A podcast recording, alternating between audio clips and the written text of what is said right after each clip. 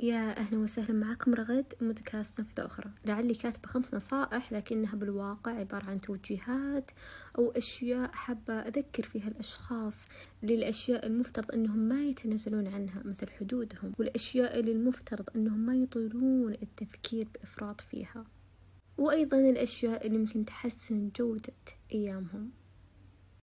في مكان ما في جهة ما كان هذا الأفضل لك كانت الحياة يعني حياتك كانت تقدم لك هبة قاعدة تزيح الأشخاص اللي يعني ما هم حتى بالمستوى اللي يليق فيك أحيانا أو أحيانا أنهم مجرد مو شرط أنهم يكونون أشخاص سيئين ترى وقت تواجدهم في حياتك. وأحيانا فعلا الطرف الآخر سيء وجدا فعشان كذا هو راح من حياتك. دائما أسأل هذا السؤال هل تعتقد يعني أنه يعني الله سبحانه وتعالى لو أنه هذا الشخص في خير. ولو ذرة خير لحياتي. هل حياتي راح تخلي هذا الشخص يبتعد؟ مستحيل. ما في أي شخص مقدر تواجده في حياتك سيذهب. ما في أي شخص بالحياة يستحقك سيذهب. فأنا لما بنيت هذه الفكرة وتعايشت معاها وصرت أشوف من الصورة الكبيرة يعني من الصورة الكبيرة أنه لما طلعت من آه، دوامة يعني اللوم على الآخر أو الغضب صرت أشوف بعد فترة أنه أساسا كان تواجد هؤلاء الأشخاص كان راح يكون يعني بمثابة خطأ كبير أنهم يتواجدون لي اللي يعني لهم إرادتهم أو إني حتى يعني اخترت رحيلهم بنفسي. صرت أشوف إنه هذا الخيار الصحيح إنه أساسا هم كانوا متواجدين. يمكن أنا ما كنت قادر إني أتطور لأنهم راح يكون بمثابة عائق لي. ومن ضمن النصائح راح أدرج سؤال وحدد واللي بس اقرأ كيف نتعامل مع الشخص اللي فاجئك بوقاحته في أشخاص كثير بالحياة يكونوا متعودين على نوعية هذه الأشخاص فلما يصير لهم إنه شخص يتعامل معهم بطريقة سيئة ما يعرفون يتعاملون إنه ما يستوعبون ما يتدركون الموضوع. بس لمتى؟ لو فكرت فيها لمتى؟ لمتى أنت بتقعد منصدم أو مندهش من أشخاص؟ لمتى بتقعد تسمح للآخرين إنهم يتطاولون عليك. متى بينتهي الاندهاش؟ زي الشخص يسأل بشيء وهو أبدا ما له علاقة فيها. أنت كذا تقعد كويستشن كبير. أنت كيف تجرأت أصلا تسألني هذا السؤال؟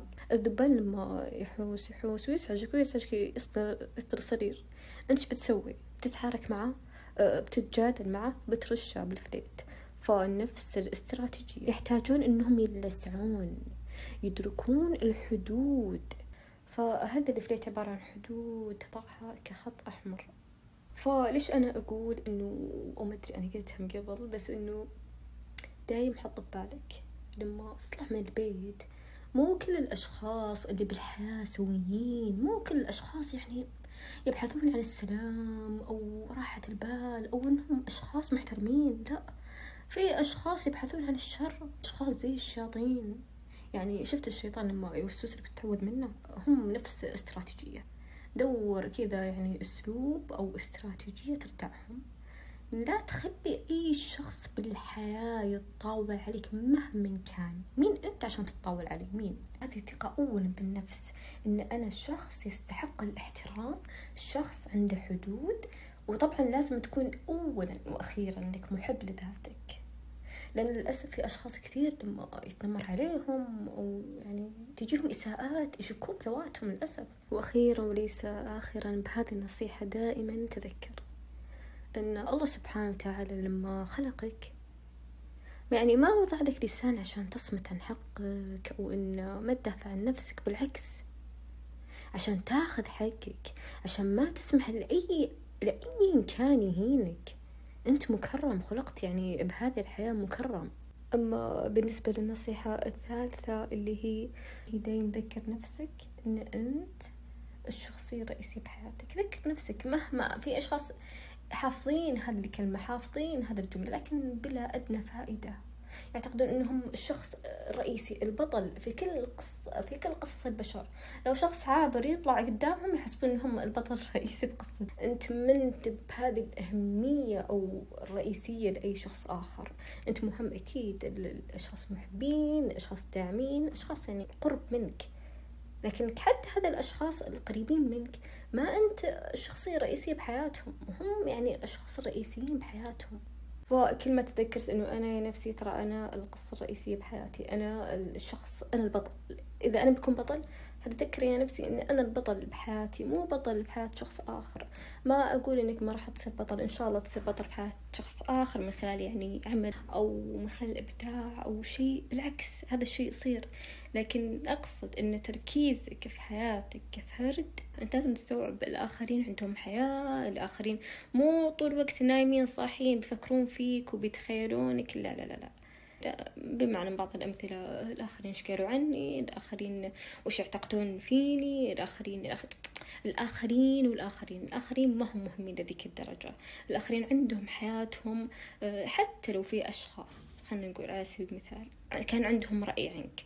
أو خصوصا لما أحيانا تصير مواقف محرجة أو تصير يعني مواقف مو أنت يعني كنت بشكل مثالي فيها بالنسبة لك. صدقني إن رأيه ما راح ياخذ ساعات أو دقائق عديدة عنك. مهما كان رأي ثناء آه، رأي يعني استهزاء أي رأي بالحياة هو مجرد ثواني بينهم وبين أنفسهم وراح يتلاشى هذا الرأي. عندهم حياة عندهم قصة عندهم شيء يلتهون فيه بحياتهم. شيء صار وانتهى وخلاص بيرجعون لحياتهم الرئيسية اللي هم الأبطال والأشخاص الرئيسيين فيها. تكون هذه هذه الشخصية الرئيسية ما راح تكونها.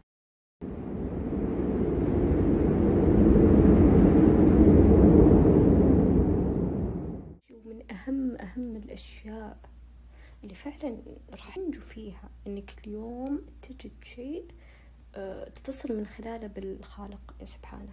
هو يختلف سبحان الله من شخص آخر يعني كل شخص في عمل أو فعل في أشخاص لما يستمعون القرآن الكريم لما يسمعون يسمعون بصوت يعني عذب أو بصوت جميل جدا ويتمعنون بالآيات أو يعني بالمجريات حتى اللي تصير أو الأحداث اللي يعني تتلى بالصور. إنك تفكر.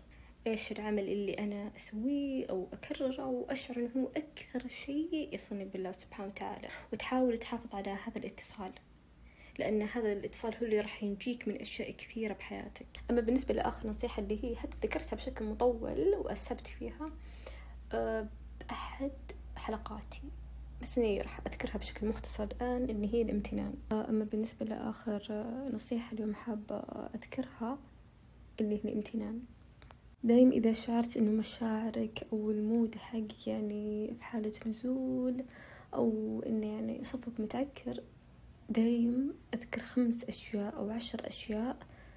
في هذه اللحظة أنت فعلا فعلا من يعني من كل قلبك تشعر بالسعادة على حدوثها وامتلاكها.